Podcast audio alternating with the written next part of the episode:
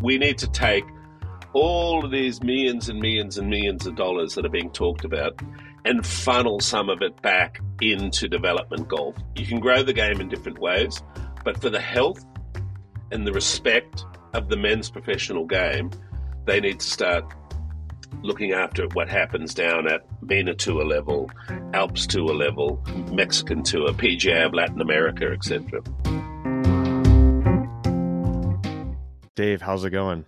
Very good, Daniel. I'm in a beautiful Portrush in Northern Ireland at the moment, uh, and uh, it's perfect golfing weather. And lots and lots of golfers over here uh, enjoying the incredible links and all the golf that Northern Ireland has to offer. Love that. Did you bring your sticks as well? Do you play usually when you travel? I uh, I try to. I used to play a lot when I was uh, younger and thinner, mm-hmm. um, but I don't play as much these days. But it still hasn't uh, affected my passion for the great game that we all love. Absolutely. Where's your favorite place in the world to play golf? Before we kind of get into this.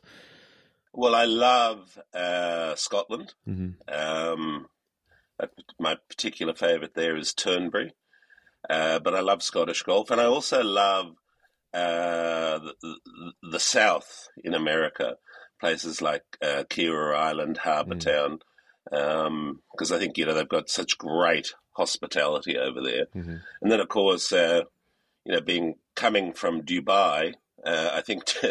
Dubai has become a quite extraordinary golfing destination uh, with incredible service, impeccably manicured golf courses, and uh, you know playing golf in the heart of one of the most dynamic cities in the world. Yeah, absolutely. Before we wait, so did you ever play real fast? Because you mentioned the South. Did you ever play, or have you ever played Augusta National? Uh, yes, um, but a, a, a long uh, time ago. Um, and obviously, that was a, a really special treat. Um, and also special for me because the first pro uh, at Augusta National was named David Spencer. So, uh, oh, really? I, I pretended I, I pretended I was him, but I didn't play like him, of course. Yeah, they, did they give you a plaque or a, you know put your name on? Uh, you, there's got to be a lot of David Spencer stuff out there, right? Whether your name's on uh, you know, like a plaque or bench or something. I know a lot of clubs do that, but no, that's crazy. That's a that's a really interesting coincidence there. Well, I couldn't find anything with his name on it or uh, my name on it, but uh, yeah, it was a great honor to play there. Absolutely. All right, so kind of bringing it to you.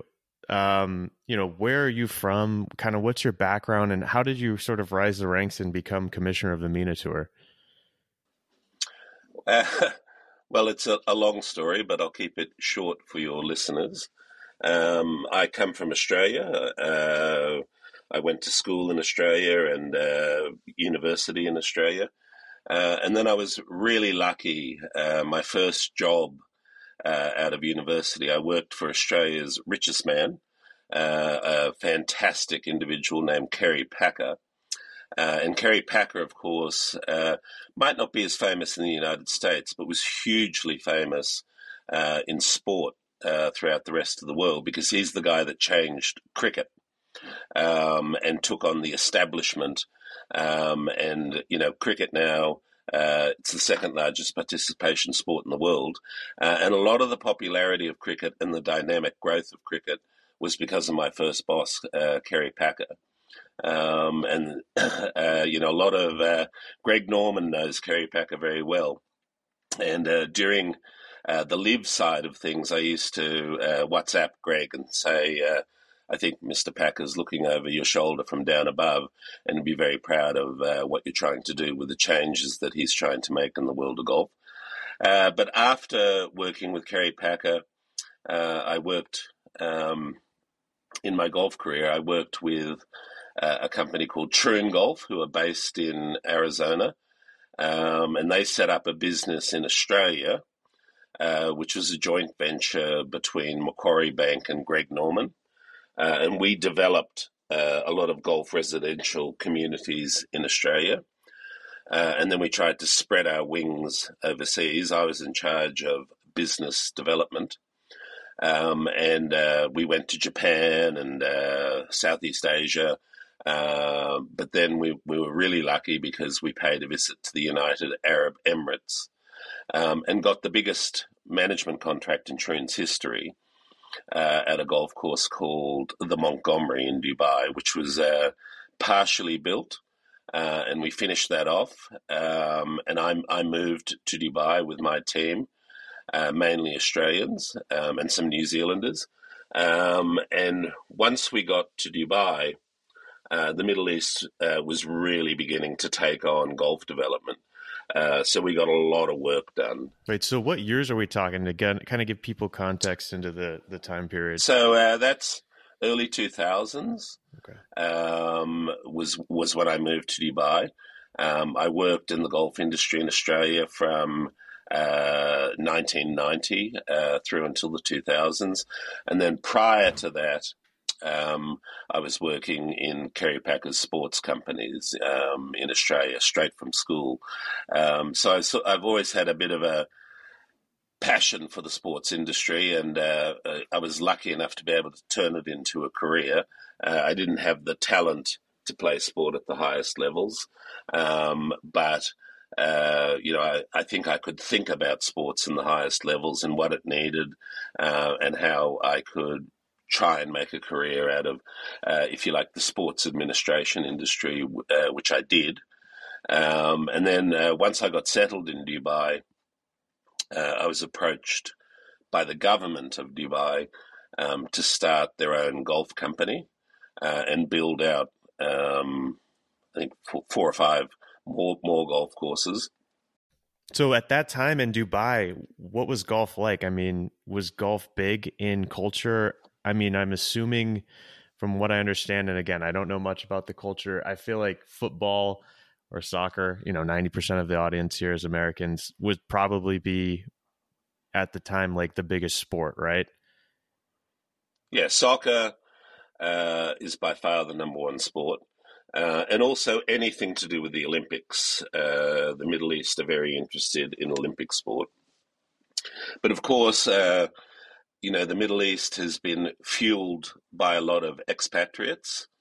Um, and, you know, these expatriates were looking for an outlet. Um, so golf uh, became a natural thing for us to develop uh, because we ha- also could develop real estate. Um, and, you know, Dubai and the Middle East was a very strong real estate market. Um, you know, we, we have over 4 billion people um, living within a four hour plane flight of Dubai. And most of those 4 billion people think that Dubai provides a better lifestyle. Um, so we saw a lot of uh, people moving to Dubai. Uh, but to base their businesses, uh, expatriates coming in as the city grew, and the, the demand for golf became huge.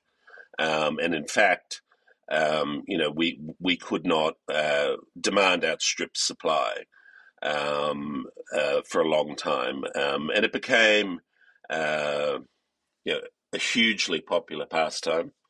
Uh, and then, of course, uh, back um, we became the first uh, country outside of Euro- Europe to host a European tour event. Um, and we now have, you know, the extremely successful Dubai Desert Classic, which has been held for or I, I want to say 32 years, 33 years.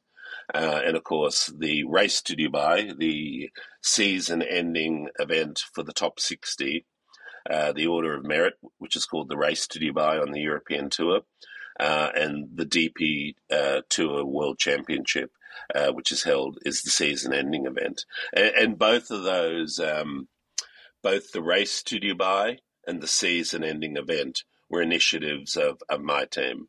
Um, so I, I, worked very closely with the European Tour uh, back in 2006, 2007, when we made the announcement of the race to Dubai. Wow! So you started the race to Dubai. You were you were influential in, in really like you know the execution of that, right? Well, I, I suppose I actually I started it. I, would say, um, and I uh, I remember uh, thinking back in those days, it was a 10 year deal. It was $173 million, that deal. Um, and, and was sort of labeled back in those days as the mother of all sponsorships. Um, gets somewhat dwarfed uh, when we speak when we fast forward to today.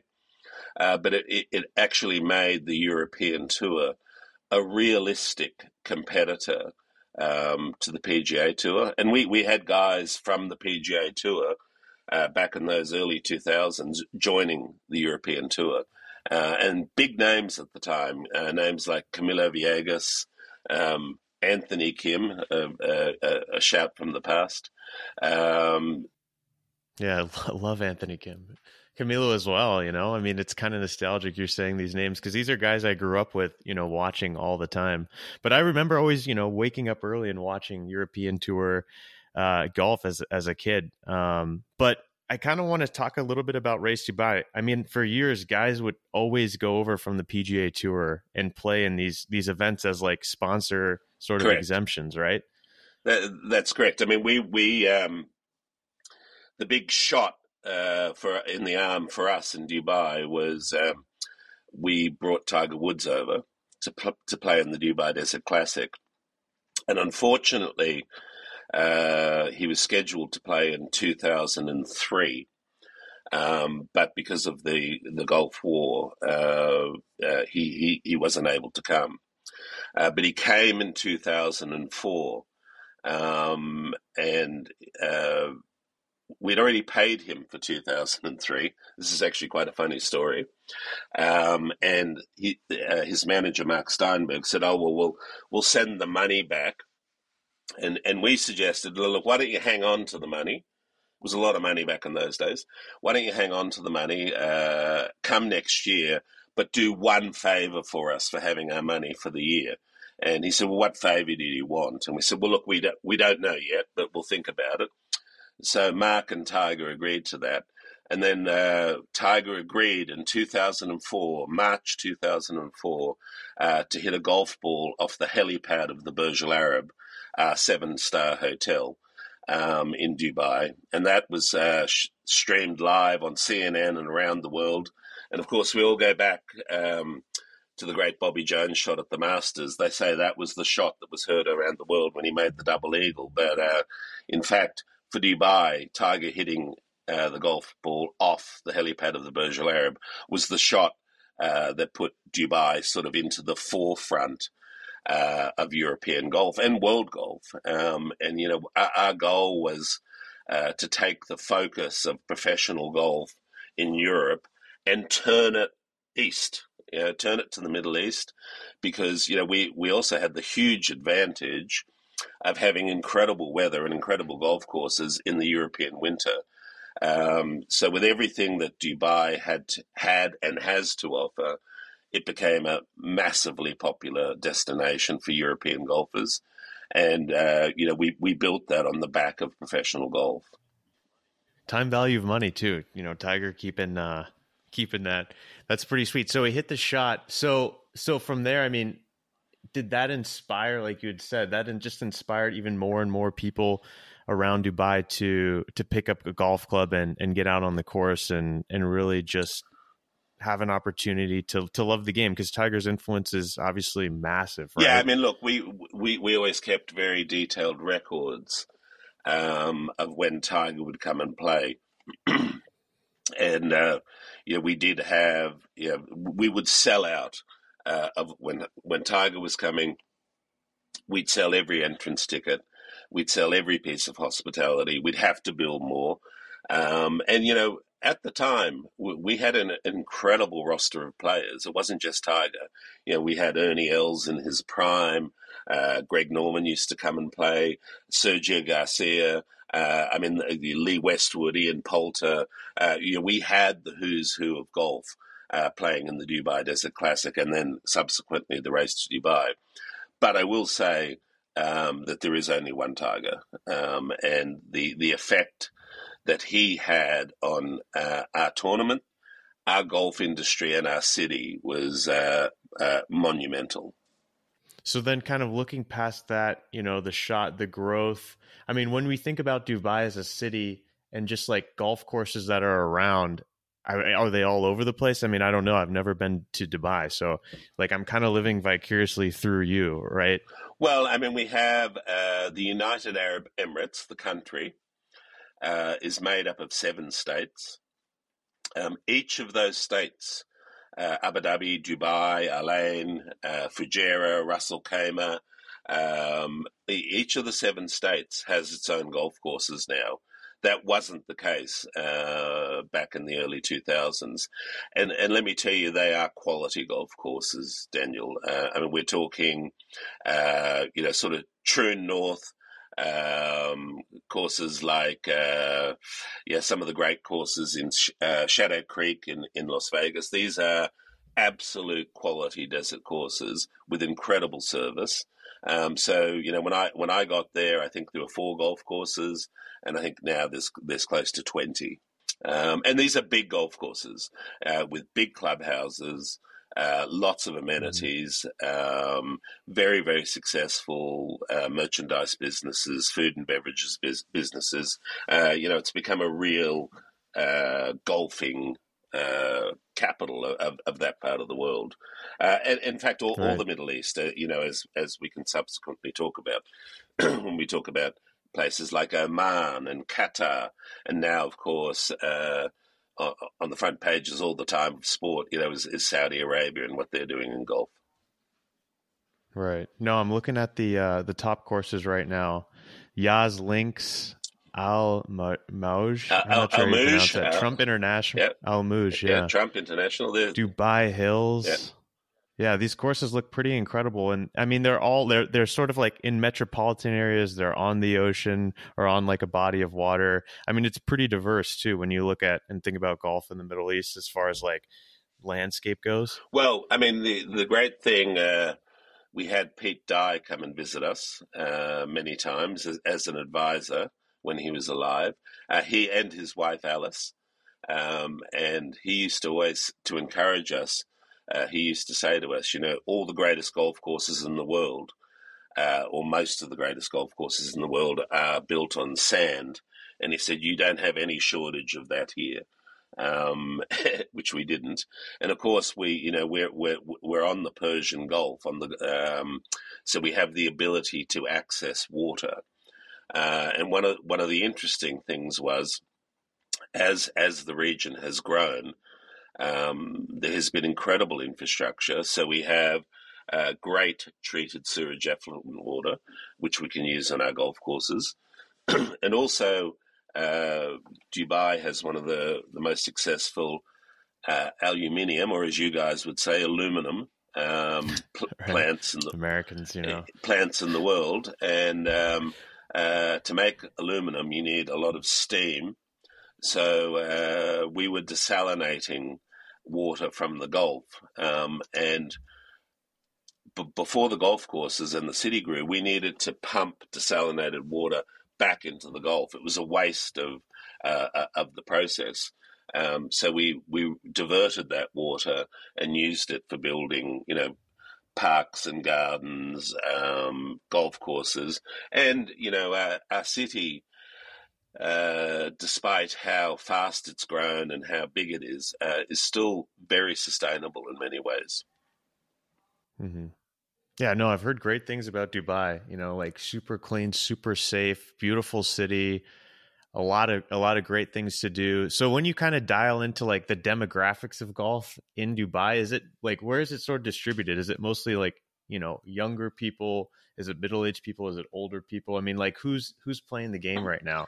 Um, I mean, in Dubai, uh, it's a very strong uh, expatriate demographic. Um, we haven't had a huge amount of success in growing the game uh, throughout schools um, uh, until Top Golf came along. Uh, and now that's one of the mo- that, that's at Emirates Golf Club and one of the most successful installations, entertainment installations that we have in the city. Uh, but we still have a very strong expatriate uh, demographic, sort of uh, families um, in their 40s with their children at school. Um, the young kids have uh, adapted very strongly to Top Golf. Um, and we are seeing a lot more interest coming from the Arab community, particularly because of Top Golf. Um, so, uh, and then of course, you know, tourism uh, I think it's fair to say Dubai has probably um, one of the greatest, if not the greatest, airlines in the world in Emirates. Um, and, you know, we have worked with Emirates and become a great golf destination from, from, but particularly from Europe. Very, very popular from Europe. Yeah, they're one of the main sponsors, right? Or they were. Yeah, they've they've been a big sponsor, big sponsor of the DP World Tour, uh, formerly the European Tour, and that's another great thing. You know, we now have um, the DP World Tour. The DP World is a Dubai-based global logistics company, um, and one of the most successful companies in the world. So, you know, when I got to Dubai, we were sort of ch- trying to tell people what golf was.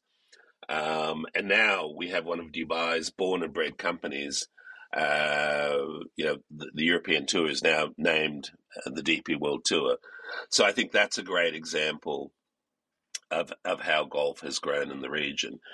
And I also think, you know, when I got back, when I got to Dubai, if someone was going to tell me um, that the European Tour's Order of Merit would be renamed the Race to Dubai in 2008, um, you know, it's a long time ago now. Uh, you know, I would have told them that they were insane.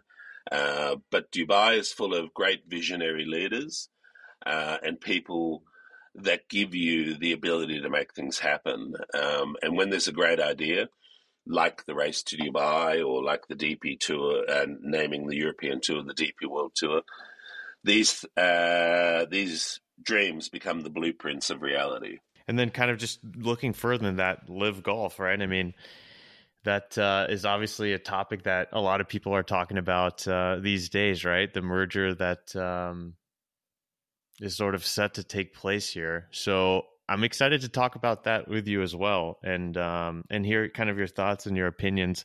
Like at the end of the day, for me, I'm just a fan of golf. Like I want to see the golf golf grow as a as an industry, as a sport. Golf is something that uh, changed my life, and I think the more people that play golf, the better. Right? It's something that again positively impacted me, and like kind of seeing how quickly LIV has grown into prominence has been interesting. I mean, you said Dubai is, is full of leaders uh, who who make things happen, right? I mean, like in a quick year year and a half, I mean, we've seen all this prominence of LIV, all this talk, and, and things actually like move forward. It's just been interesting to see as a fan. Yeah, I mean, look, uh, I think your listeners may not know this, but um, the concept of, uh, if we want to call it a breakaway tour, um, and I'm not going back to Greg Norman's days of the World Tour, uh, but the concept of the breakaway tour has been around for quite a long time um, with uh, PGL through a guy called Andy Gardner. And I think that, you know, in, during our tournaments, um, prior to LIV coming around, there were a lot of meetings going on uh, about how to, uh, not, not with us, but um, you know, with with managers and players of how to extract more value from golf. And um, hmm. what does that mean? Well, I, this is this is a great. this is what I want to answer. So, you know, every I've grown up in an industry where everyone's standard answer um, was, "We hmm. have to grow the game. We're going to grow the game. We're going right. to do this, and we're going to grow the game." Well, I never really saw. I've I've seen two things in my career, which has been a long one, that have grown the game of golf. Uh, one is Top mm-hmm. Golf, um, and the other is COVID 19. Um, mm. You know, COVID 19, all of a sudden people wanted to be outside for a few hours. Uh, they wanted to be apart from, you know, be apart from me. I mean, golf was the perfect. Each other, really. Uh, I mean, you're stuck inside, right? Yeah. So uh, golf became, you know, golf has boomed. Um, uh, now, Top Golf, I think, is an incredible grow the game initiative. Um, and COVID is mm. a sort of a, you know, it's an unusual uh, initiative uh, or something that's happened to golf. Um, right. But I, you know, I don't, I've never really seen anything else that has been truly growing the game. Um, so mm. I think that, I think it's fair to say that, and we'd put a couple of players to, to one side, but I think it's fair to say that the the rank and file or the the average player, and look, these guys mm-hmm. and girls are a lot more than average. They're professional players making a living. But I, I do think that everything they everything was being dictated to by the tours, uh, whether it mm-hmm. was, you know, uh, the Tim Finchems back in the day or George O'Grady or subsequently Jay Monahan and Keith Pelley, Um, you know, there, there, there, wasn't a lot of input. Uh, the players own the tours. The, the, that's one of the things that's not really known.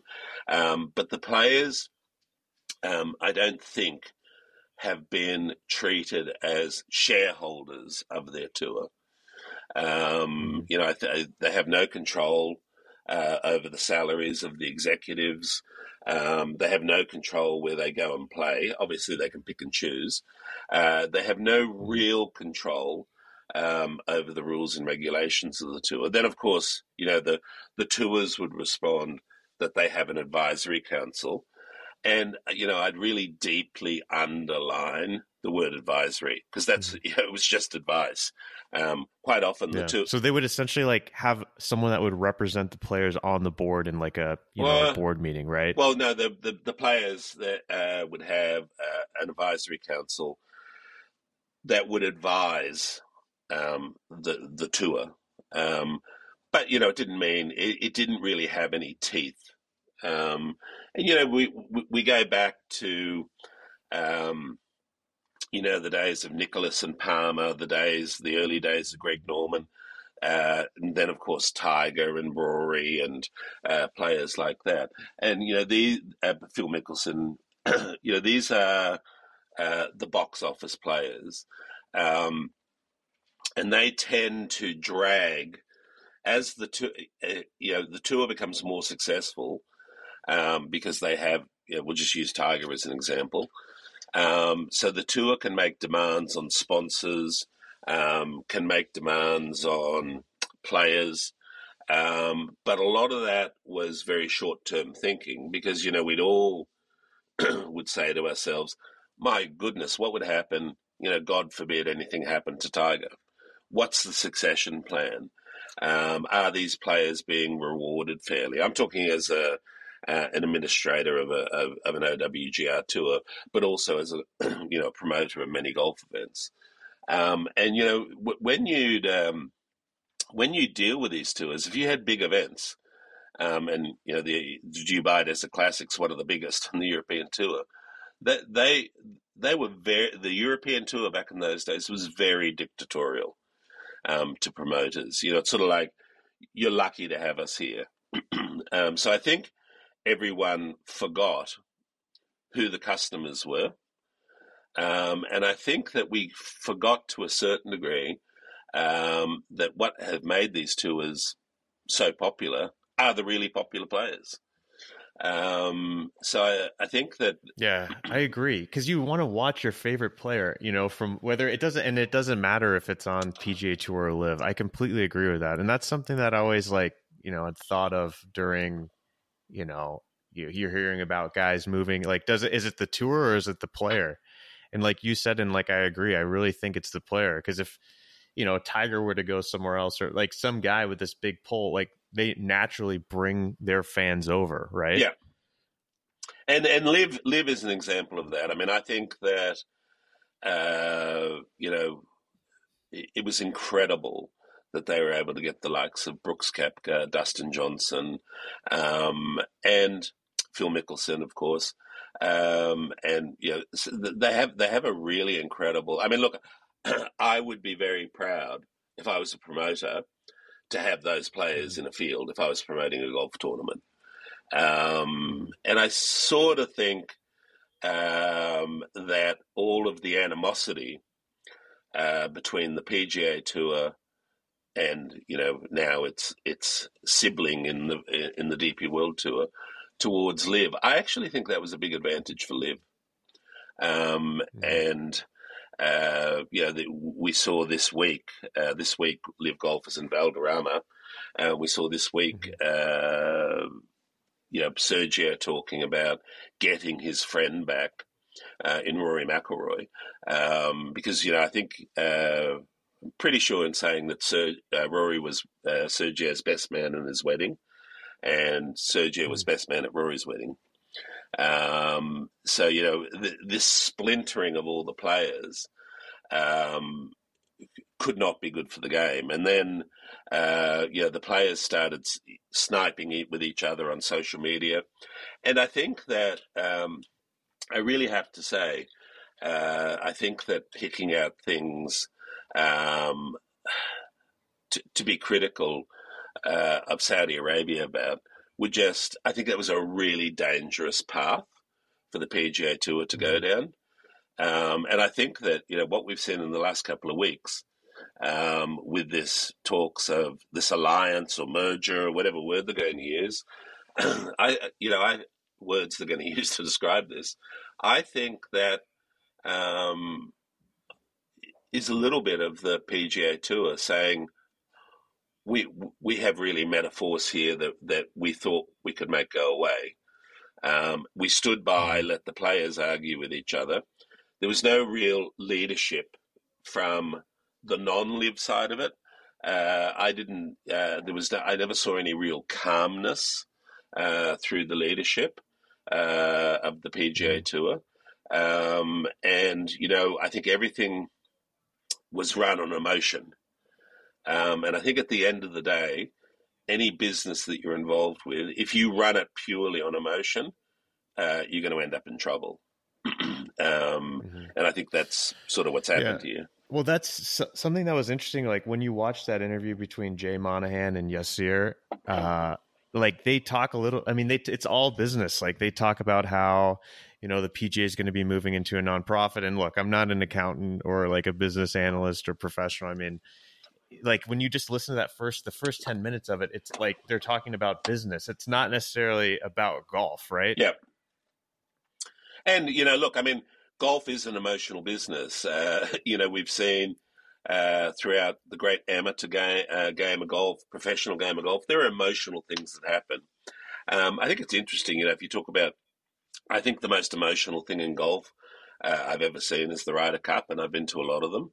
Mm-hmm. Um, and you know, I think it's really interesting now. If you think, if you looked at uh, the European Tour's finances, uh, that tour basically didn't make any money uh, three out of four years.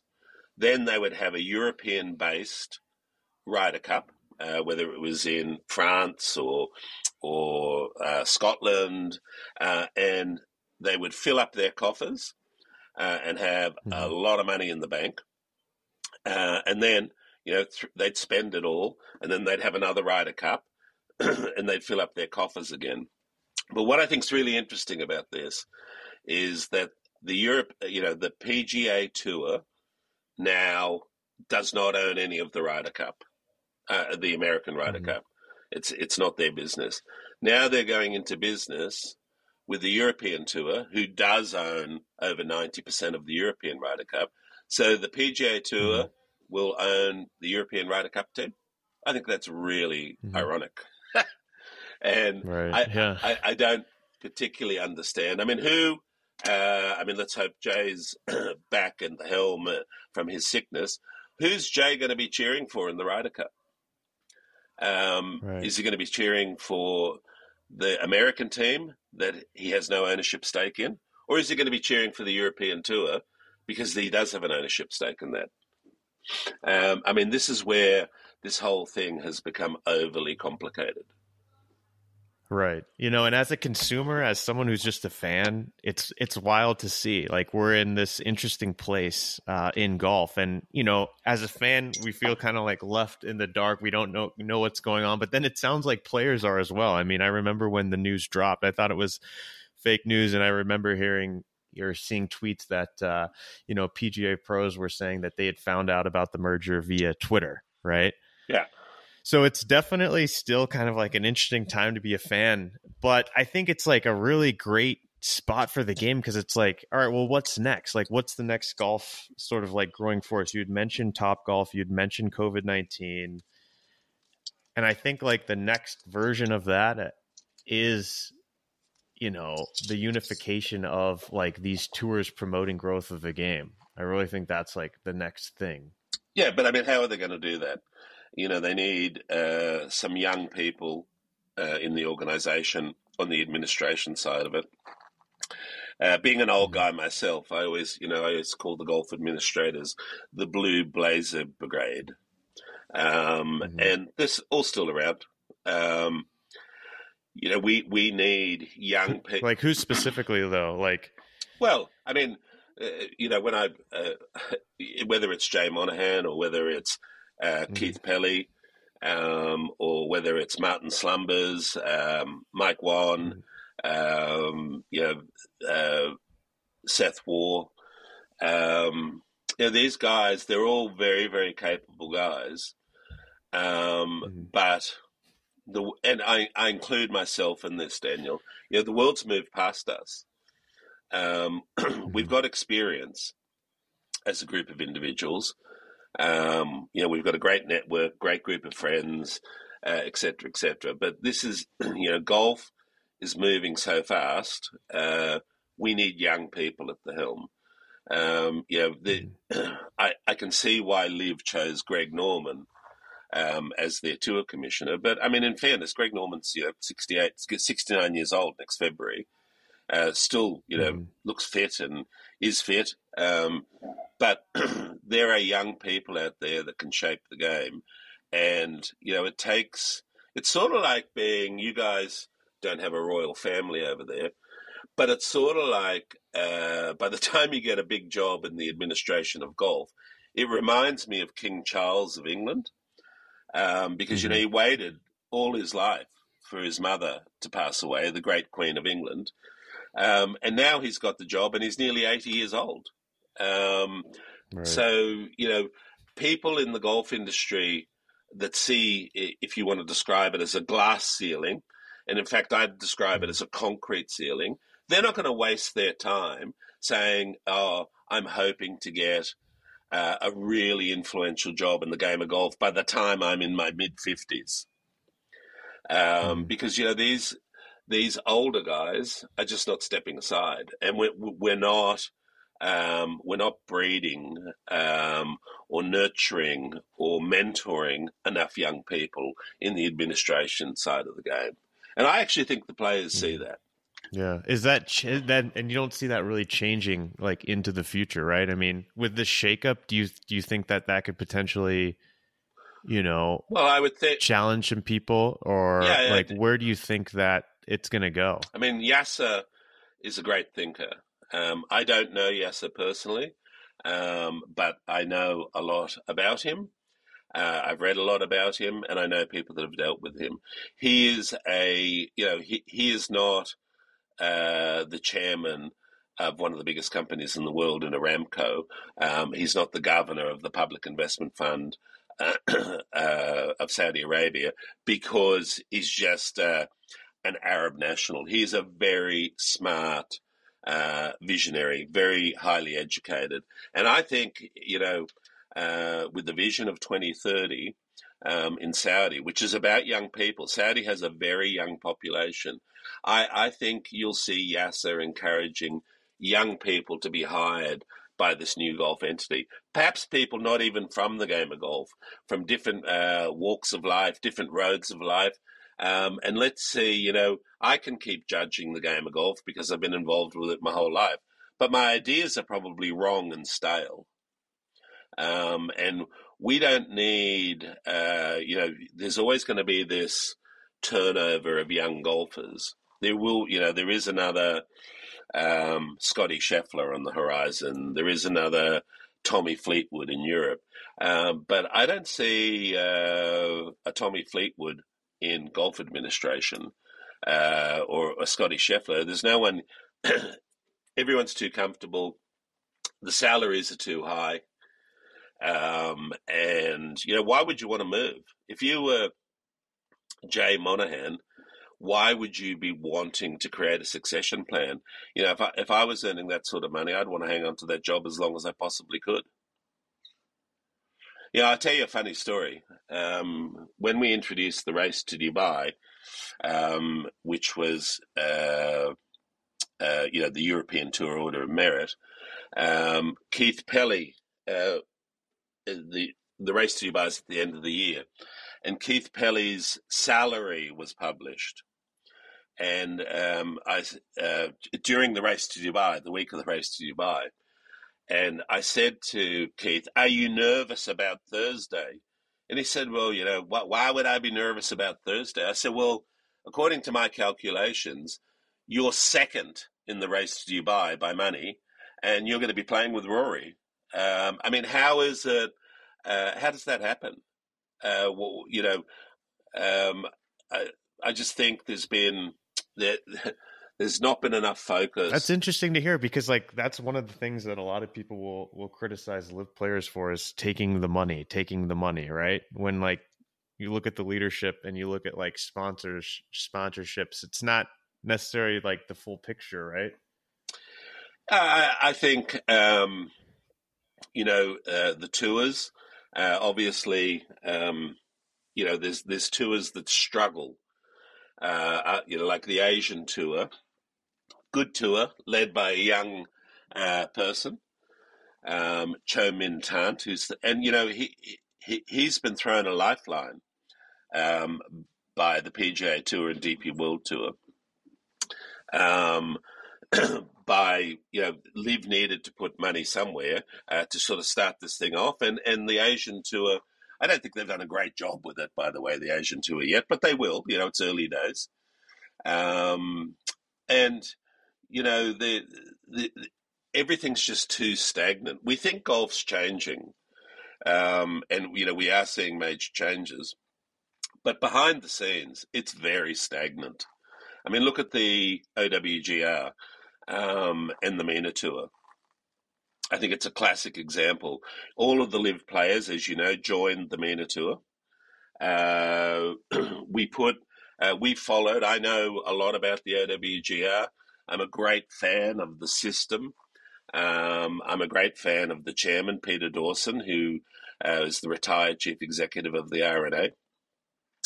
But we came up uh, with what I'd call as a cheeky solution to getting uh, LIV Golf OWGR points. But let me also say we followed the rules and regulations to the letter.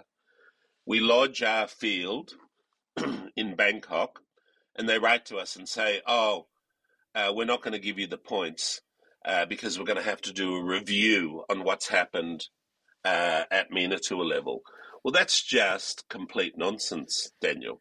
I mean, we, we yeah, because it was hundred percent legit, right? It is, and look, I'm still waiting. Other, yeah, I'm still waiting for the answer. I, I. By the way, every every time there's a LIV event on, I lodge the field with the OWGR. The OWGR acknowledges that they've received the field, um, uh, and then don't award points.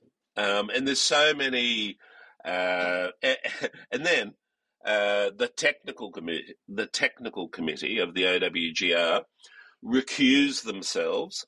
Everyone recuses themselves because they say they have a conflict of interest um, from deciding on the MENA Tour's uh, LIV points. But we have four people uh, that the decision is in the hands of, and that's the four majors. Everyone else has recused themselves and the chief executives or their nominated nominated person are now making the Masters, uh, the Open, the U.S. Open, and the uh, PGA Championship of America. They're they're making the decision on LIV and MENA being awarded OWGR points. Now, I think that's an interesting point because obviously it's better for the majors if if the LIV players are awarded points. I mean, what what what's happened to the LIV players with these points um, is quite extraordinary.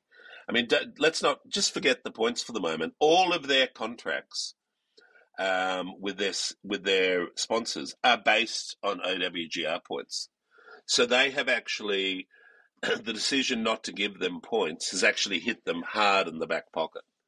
Um, and I think that, uh, I think the OWGR, there's a case uh, not that we ever want to talk about legal cases in golf anymore, but there's a case that the OWGR has been restraining the fair trade of these players by not awarding them points.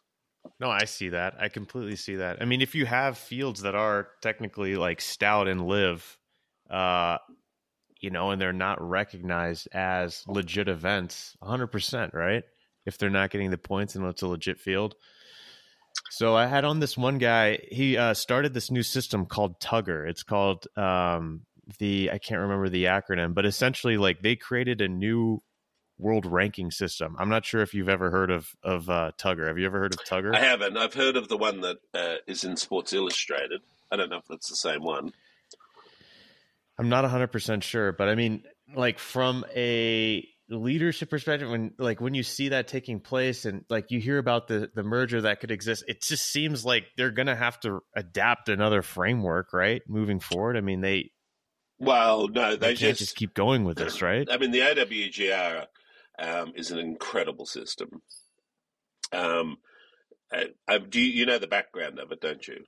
So it, it, about Mark, Mark McCormack, the founder of IMG, um, he started it um, with a with a, a an actuarial and a mathematician. It's a very interesting system. Unfortunately, there were some recent changes introduced to it. August last year, um, where you know they got rid of the home tour ranking and they got rid of minimum points. Um, so, and the reason why they did that was because of the PGA Tour. And the reason the PGA Tour wanted that removed, because they said, um, if you took two two good examples they used were Jazz Janewattananond, the Thai player, um, and Justin Harding, the South African player. They said, oh, they've risen into the world top 50 too easily. Um, so you know, the the PGA Tour um, put so much pressure on the OWGR to change the system that they did, and you know, it's a lot harder now uh, for a kid, you know, from Southeast Asia or Australia. I mean, it's a real long slog for them um, to to get to the PGA Tour as it currently stands, um, because you know, these minimum points have been removed. And my question is to that, my a question I want to ask Jay Monahan uh, about OWGR is how removing these home tour rankings and these minimum points, how is that possibly growing the game? Um, you know, you're making it harder for international players um, to make it onto the PGA Tour. And, you know, I would have thought, in, particularly in this day and age, the PGA Tour would all be about inclusiveness, internationality, you know, spreading their wings throughout the world. Uh, but no, no, no. It's uh, the PGA Tour say it's too easy for an Asian player to get into the world top 50 and then be invited to. So the OWGR has to change it, and that's exactly what happened. But uh, you know, a, a not publicized thing that happened at OWGR level, and it was interesting because I was asked to consult uh, by the OWGR to the group that were reviewing the new rules and regulations, um, uh, a group called 21st Group, who were working behind the scenes with OWGR. And I asked one question, and I said, I understand this new system, but what happens if one of these tours uh, like the Asian tour or the MENA tour. I said, yeah, it could be the MENA tour. What happens if all of a sudden we get a whole lot of money um, and we can attract players? Uh, I mean, you, you, you are with. Yeah. I mean, I just looked at that investment at three hundred million dollars to the Asian tour, right? Yeah. a couple of years ago, or or LIV obviously. So, um, you know, the OWGR, I think that absolutely, definitely, um, the LIV players have to be given points. I mm-hmm. think that the fair result would be they should all be awarded points back to Bangkok last year. Um, that so retroactive, yeah, absolutely. That would reflect their yeah. true. No, I mean they'll they'll bump up a little bit because they've had the advantages uh, that some of the tournaments have dropped off their ranking. But you know, look, uh, if they're going to make this merger and alliance into a respectful level playing field, the first thing they have to do, in my opinion, is get the world rankings correct. Um, mm. And you know they can take as long as they want putting this merger together, but the the LIV players absolutely categorically and scientifically uh, deserve those points. Uh, the MENA Tour has not done anything but follow the OWGR guidelines to the letter, um, and they're still mm. being, you know, uh, we're being slow played, um, and it's, you know, it's not, it's not fair uh, to all of the members of the MENA Tour, um, but it's particularly not fair to the LIV players. Right. Can we talk through some of those guidelines that you had to abide by? Yeah, sure. Because, like you said, on paper, on paper, they are literally like to a T. They should qualify as, you know, an event, right? That would garner these points. Yeah. So the guidelines for the main, well, for the OWGR tours. First of all, we have 54 hole tournaments. Uh, we've always had 54 hole tournaments. We've always received uh, world ranking points. And by the way, we receive whatever world ranking points we get, we get 100% of them, even though we only play 54 holes. So we tick that box. Um, the, the year that the LIV players joined the MENA Tour, we were given an exemption by the OWGR to not having a qualifying school because of COVID. Uh, so all of uh, you know any golfer, any professional golfer could join the MENA Tour, which they did. We have over 300 members uh, during the, uh, and of those members, you know, 58 or 60 of them happen to be live golfers as well. Um, they talk about not having a cut, um, which is actually we have a lot of know, we can give example after example after example uh, of tournaments that don't have a cut at the highest level and down at development tour level. I think another important issue with the cut is that you know we had suggested um, uh, to, to the OWGR, why don't we have an internal cut? This is a really good idea that a lot of tournaments should. An internal cut. Yeah. So we say we're playing 48 players, but you know what? At the end of the three days, at the end of the 54 holes, only award OWGR points to 32 of them um, instead of 48, because that will create a lot of excitement for the players as well. Um, you know, so you know, that that was, and then you were able to still have the team golf as well, obviously, right? The team golf's fine. I mean, you know, people people are, are they're going to use the team golf, but the team golf's fine. Um, they're not mm-hmm. playing, you know, together uh, as teams day in day out. Um, the other side of it, uh, is that you know you have to have been. Uh, yeah, we are a fully fledged tour. Uh, we joined in 2016, served our three years of probation, uh, and became a fully fledged OWGR tour. Now we can um, uh, sponsor. We we can do whatever events we want in any part of the world that we want uh, according to the OWGR regulations. Um, so if we're playing events in America or the Middle East or Southeast Asia or Europe, um, you know, we are not bound by geography. Um, the other side of it is, is, that you have to have one order of merit. They don't, uh, which we do. And if you look at the MENA Tour website, you'll see the live players are leading the order of merit. But we have also within our own tour what we have called a development ranking system. So we have awards for players playing in our events that are $75,000 in prize money. So, you know, we didn't just sort of come up with this system and say, oh, let's give it a go and try and pull the wool over the OWGR's eyes. We, we had every part of this thought through, every answer um, and the OWGR and the technical committees, you know, they're they're too they're too proud in some ways to admit that we're right. Uh, and I'm gonna, you know, I'm gonna fight tooth and nail, not on behalf of uh, LIV, not on behalf of uh, you know the PIF or anyone. I'm going to fight for the golfers that should be getting these points because you know, uh, it's they have been unfairly discriminated against by the OWGR by them not awarding points. And I'm going to, you know, I don't care if it takes me uh, the rest of my life, as long as I've got breath, I'm going to be trying to get these points retrospectively awarded to the LIV players. Mm-hmm. So, like, you know, we have talks of the merger. I mean, how do you see this playing out? Do you see them like eventually caving? I mean, if LIV and PGA are, are like, you know, if they're together, if there's a strategic alliance, right? Like the world of golf has to recognize you know these two tours or, or LIV now and honor the points or i mean kind of wake where exactly are we at in this? Well i think um, there's a lot of water to keep flowing under the bridge so to speak.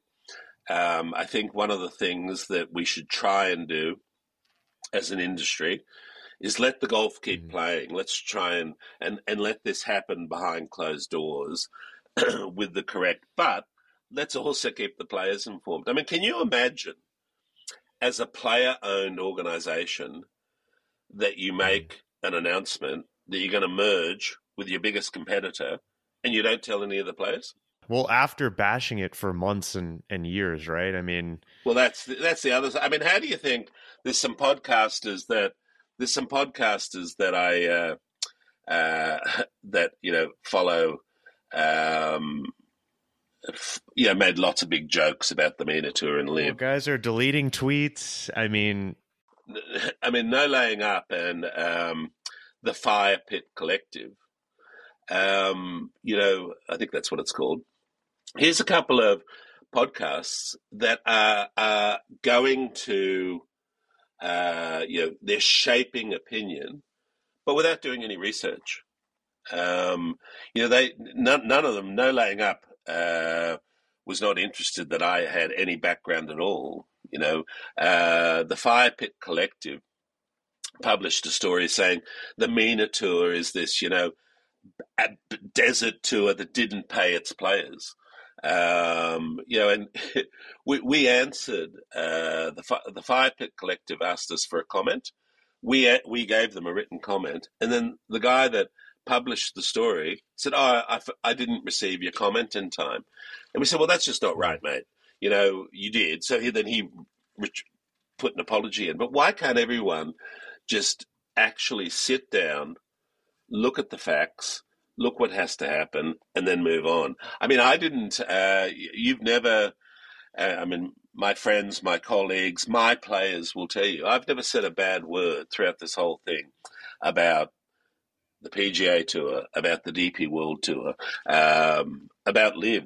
Um, I could see why LIV was born. It was born mm-hmm. because players were frustrated with being treated like mushrooms, being kept in the dark and fed. Well, you know the line. right. Yeah. Grow the game. I've I'm guilty of saying that too, Dave. So I got to watch. I got to watch that. But you had mentioned like a breakaway tour having been a thing for a while. Um, you know, when you think about LIV, would you consider LIV as like, I mean, a breakaway tour, or, or how would you kind of um, like talk through that whole breakaway tour idea and like the execution of LIV so far? Well, I think the execution of LIV has been actually excellent um, with the with the hands they've been dealt. Um, but you know, they to fight for players to get players. I mean, players. There is no way in the world, no matter how much money you've th- is being thrown around. There's no way in the world players like Brooks Koepka or Dustin Johnson or Bryson DeChambeau, who I have a huge amount of respect for, particularly Bryson, are jumping ship because they're happy. You know, they were unhappy um, and they saw the opportunity. Cam Smith um, you know, I, I, don't think he was particularly happy uh, because they none of them knew what their their rights images were. Uh, none of them knew, you know, they they were just they were meant to be independent contractors. Um, so the people that took the leap of faith um, to to go to LIV, I think, in a lot of ways, uh, are being proven to be very clever at the moment. I mean, what you know, we're, we're seeing this thing, hundred percent, right? I mean, we're seeing this thing. Excuse me, dude. Yeah. We're seeing this thing where everyone's saying, "Oh, um, you know, how, how would you like to be Rickie Fowler?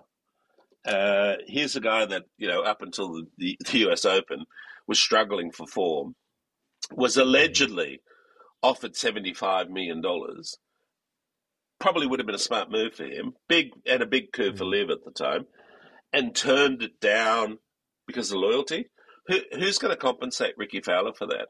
And you know, I know a few Right. of the players that are saying that they're going to be offered equity in the new co.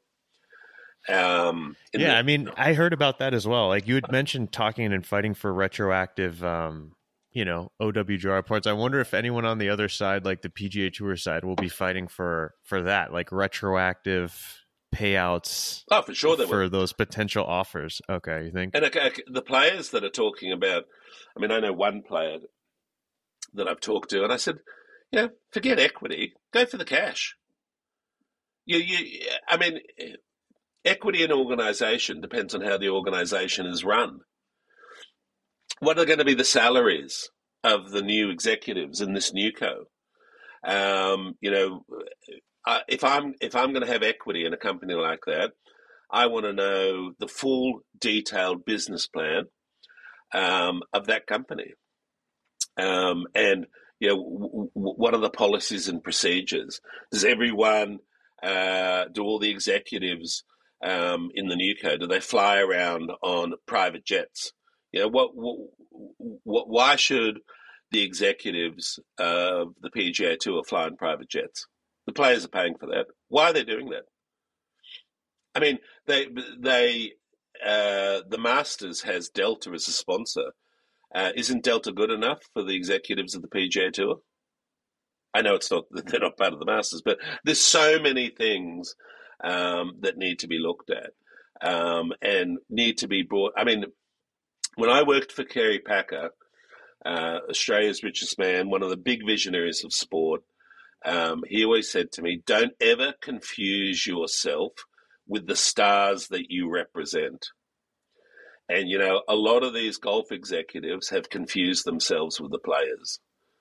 Um, you know, they they to of think that they just offered like that i don't know what the right word is but i'm just going to use this word like stipend of 500000 a year for players i mean you'd hear it in the past about guys not even really being able to like make any money right being a, a member on the tour so things like that are interesting when you you lay that $500000 salary over what a, an executive might make right exactly. And what about uh, Daniel? All these guys, players. I'd like to ask the top players, what are they doing for the young professionals coming through? the young professionals on the MENA tour, the young professionals on the Alps tour. Um, you know, all, these different tours around the, you know, the new Mexican tour. Um, all of this, if if if this uh, new co is going to go ahead, they should have a look um, at helping the development tours and underpinning them and finding. You know, this is all about finding stars. Last year, after 20 years in business, uh, the Euro Pro Tour, based in, in England, closed its doors after 20 years in business. They were the official feeder tour of the PGA Tour and the DP World Tour, and they they no one helped them. I know that they said we're really struggling. They went to the PGA Tour, they went to the DP World Tour and asked them for for financial assistance.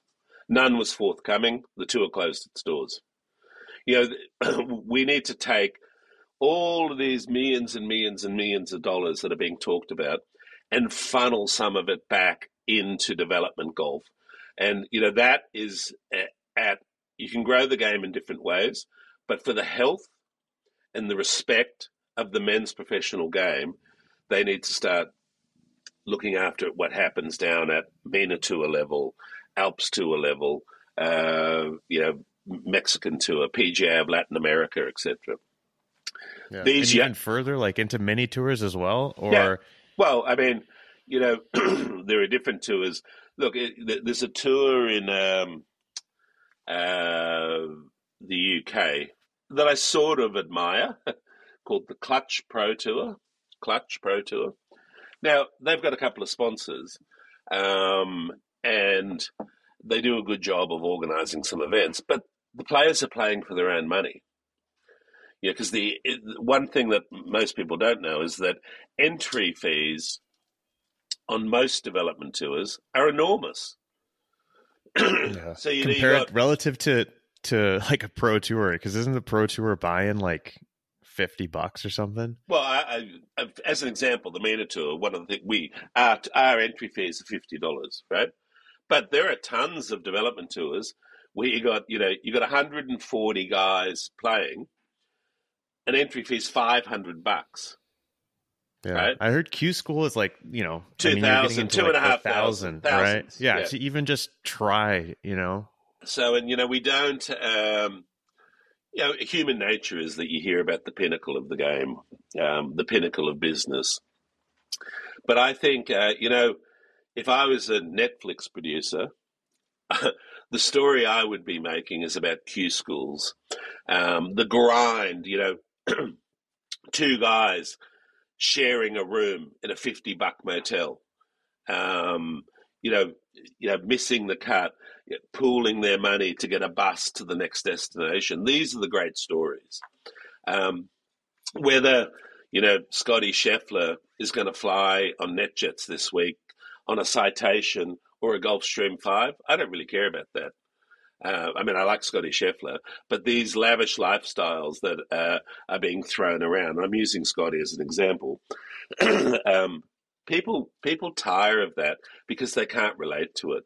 We want to we want to look up to our heroes in in this life, but we also want them to be relatable. Um, and unfortunately, part of what's happened is that with golf is, is that the top male professional golfers um, are, are, leading such a lavish lifestyle now. It's sort of you know, do I want them to be my heroes anymore? Do I? I mean, I've got three, uh, four grandchildren. Do I want this current regime of what's going on? Do I want my grandchildren to have them as heroes? I don't know that I do. Where do you see all of this kind of going and playing out? Can we go through like best and worst case scenarios with you? Like, what do you think the best, most bullish case scenario is, assuming like the merger takes place and goes through, and then like the worst case? Well, I think the worst case is it won't go through. Um, and, you know, I really hope uh, if that happens, I, I sincerely hope that the Saudis um, and Yasser in particular don't lose their passion for golf um, and say, oh, this is all too hard. Let's invest in you know, tennis or let's invest in. Uh, because I think they actually have a lot to offer the golf industry globally. The best case scenario is that some sort of merger happens uh, LIV Golf and Team Golf, uh, the team part of it continues to flourish or will flourish. And let's hope we have a really dynamic young person, preferably, in my opinion, uh, a woman leading the NewCo. Um, that's willing to make changes, surround herself with individuals that are much smarter than she or he is, uh, and really start to make some change because they certainly have the capital to make the changes. Um, know, we went from the best case scenario is is that um, there needs to be a balance between leadership and stars. Um, and that is not currently the case. And I think that this merger could lead to that very balance and become a very good thing. And the best case scenario, of course, um, hopefully one day you and I'll be talking and uh, my LIV players on the MENA tour will have their rightly deserved OWGR points. So you'd mentioned some changes. Like ideally, what are some of those changes, or what do you think are areas people should be looking at, like leadership should be looking at specifically to like further investigate and, and maybe shake things up on? Well, I mean, I think that we live too much um, on. haven't we all done a great job for charity? Um, I'd like to know what is the uh, philanthropic side of golf. What are we actually, you know, are we using charities as an industry? Are we using charities as a way of paying less tax? or are we using charities to make a difference? Um, I'd like to have a very clear set of guidelines as to what the philanthropic side of the men's professional game of golf is. I'd like to know, I'd like to understand, um, and I think the new co can do this. What what image rights do players own of themselves? Uh, of uh, you know, have they sold all their image rights into the new co? Um, because you know they, as it stands now with like the PGA Tour. I mean, the PGA Tour, anytime it's uh, an event's filmed, right? Like on a or in a PGA Tour event, the PGA Tour would own the rights to that image, right? Correct. Um, and you know, I also want to understand uh, in this new co, you know, the PGA Tour has an incredible. Uh, I don't know what you call it in America, but like a retirement program. Right, like a pension. Pension has an amazing pension system. Let's find out about that. What exactly is it, and why does the European Tour not have one at all? you know, really, what, they don't at all. No, so I mean, you know, people, the European Tour want over the years have want people to be faithful to them. Why haven't they started a pension system for their players? You know, what uh, have they got? Have they got? Do all players have a certain level of medical coverage, etc. I mean, we we need to be big enough and strong enough as an industry to lay out what the rights are that everyone has and then try and improve them. And some people are going to lose out a bit when you do that. But it's much better than doing all this cloak and dagger stuff where, um, you know, of course, players want to get on to the PGA Tour because, you know, they're a not for profit organization the conditions for the players financially, I guess, are better than on the DP World European Tour. Mm-hmm. So when you look at DP World Tour versus PGA Tour from like as a commissioner, I mean, like how are they kind of different from an organizational and standpoint? I mean, you'd mentioned basically what I understand is the PGA Tour would have been or was nonprofit. We'll see where it goes. I mean, they talk about putting like the PGA Tour into like its own entity, right? But then is the, is the DP two DP World Tour is that like a for profit entity? Well, that's going to go into the new co, uh, okay. allegedly, from what I've read, and I'm sure you've read. But mm-hmm. you know, the DP World Tour. Let let let's. Uh, uh, yeah, the DP World Tour changed its complete operation since Keith Pelley took over. Mm-hmm. He's a good operator. Um, but, you know, he took uh, all he was driven by at the beginning was getting more money into the coffers through sponsorship. Um, and, you know, he created this series of Rolex events. Mm-hmm. Um, you know, the, the, the elevated events, I think you call them in America, well, these Rolex. Yeah. Wait, real fast. So, like, as a commission, like, would you consider like the sponsorship revenue? So, when you think about like revenue forms of a a tour, it, I'm assuming like merch would be part of it, ticket sales would be a part of it, right? Like TV rights, sponsorships as well. Yep, absolutely. Uh, entry, okay, so he's just trying to bring in as much. Gotcha. Yeah. Okay. And you know the the basic thing. Um, uh, with the Rolex deal was that these elevated events, um, I mean, they had a lot of them had very weak fields. Uh, so if you were, you know, a lot of them uh, were under 250 strength of field points on the OWGR. I mean, if uh, you know, so, the the tour became the European tour became a lot more mercenary um, I think. And, you know, it tried to survive away from the PGA Tour. Then, of course, um, prior to LIV being established, uh, uh, the, the Saudis offered the European Tour a lot of money. And the European Tour went to the PGA Tour, and the PGA Tour said, "Oh, we can't let this happen, so we'll we'll, we'll, we'll sort of take you over but you'll be operating independently, etc., etc. But they're not. I mean, the European Tour is part of the PGA Tour now, um, and you know, uh, unfortunately, for I mean, I have a love and a passion for European golf. But in my opinion, uh, at the moment, the way it currently stands, is just a feeder to to the PGA. I mean, you you, you look at these, you know, whether you're Tommy Fleetwood, Bob MacIntyre. Um, I mean, I, I can, uh, yeah, I think the, the, the big loser uh, out of what's happened over the last couple of years is the European tour. It's it's hurt them disproportionately. Um, so right. I, th- I, th- I think, I mean, like you said, all those guys at the end of the day really are trying to get on tour, or excuse me, on the PGA Tour, right? Yeah, and what I mean, I don't see what's wrong with that. Um, you know, help your members get on to the PGA Tour instead of uh, saying, "Oh, well, you know, we don't want them to leave."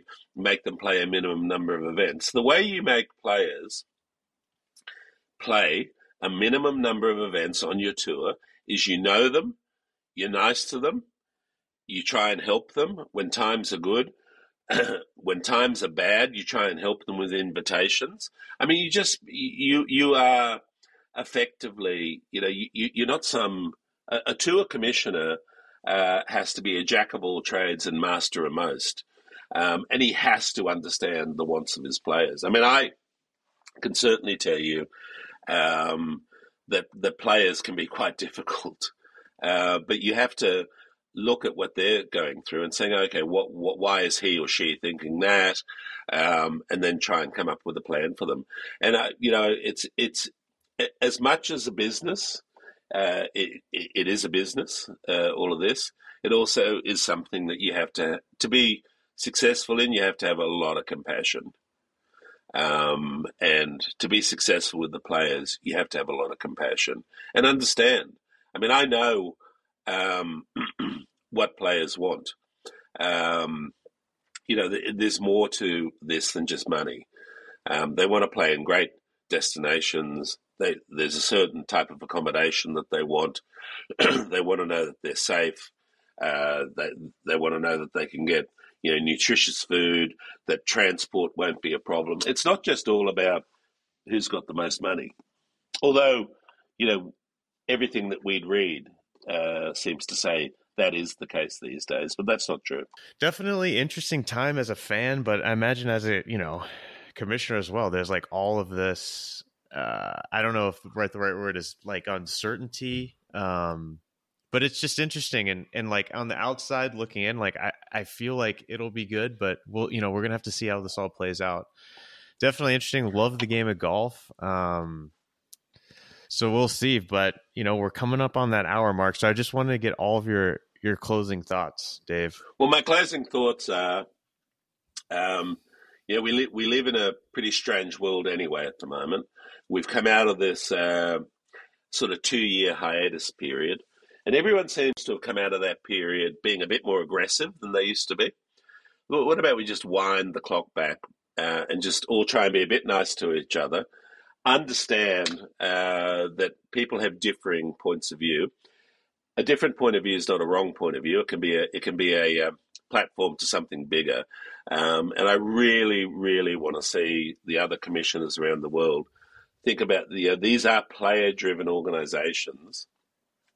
Let's be as transparent as we can with the players at all times, and you know let's accept uh, that the Middle East um, and particularly Saudi now, they have a big role to play in professional sport, but particularly our incredible game of golf. So, you know, I, I, want to welcome them with open arms. I want to welcome everyone that wants to be in the golf industry with open arms.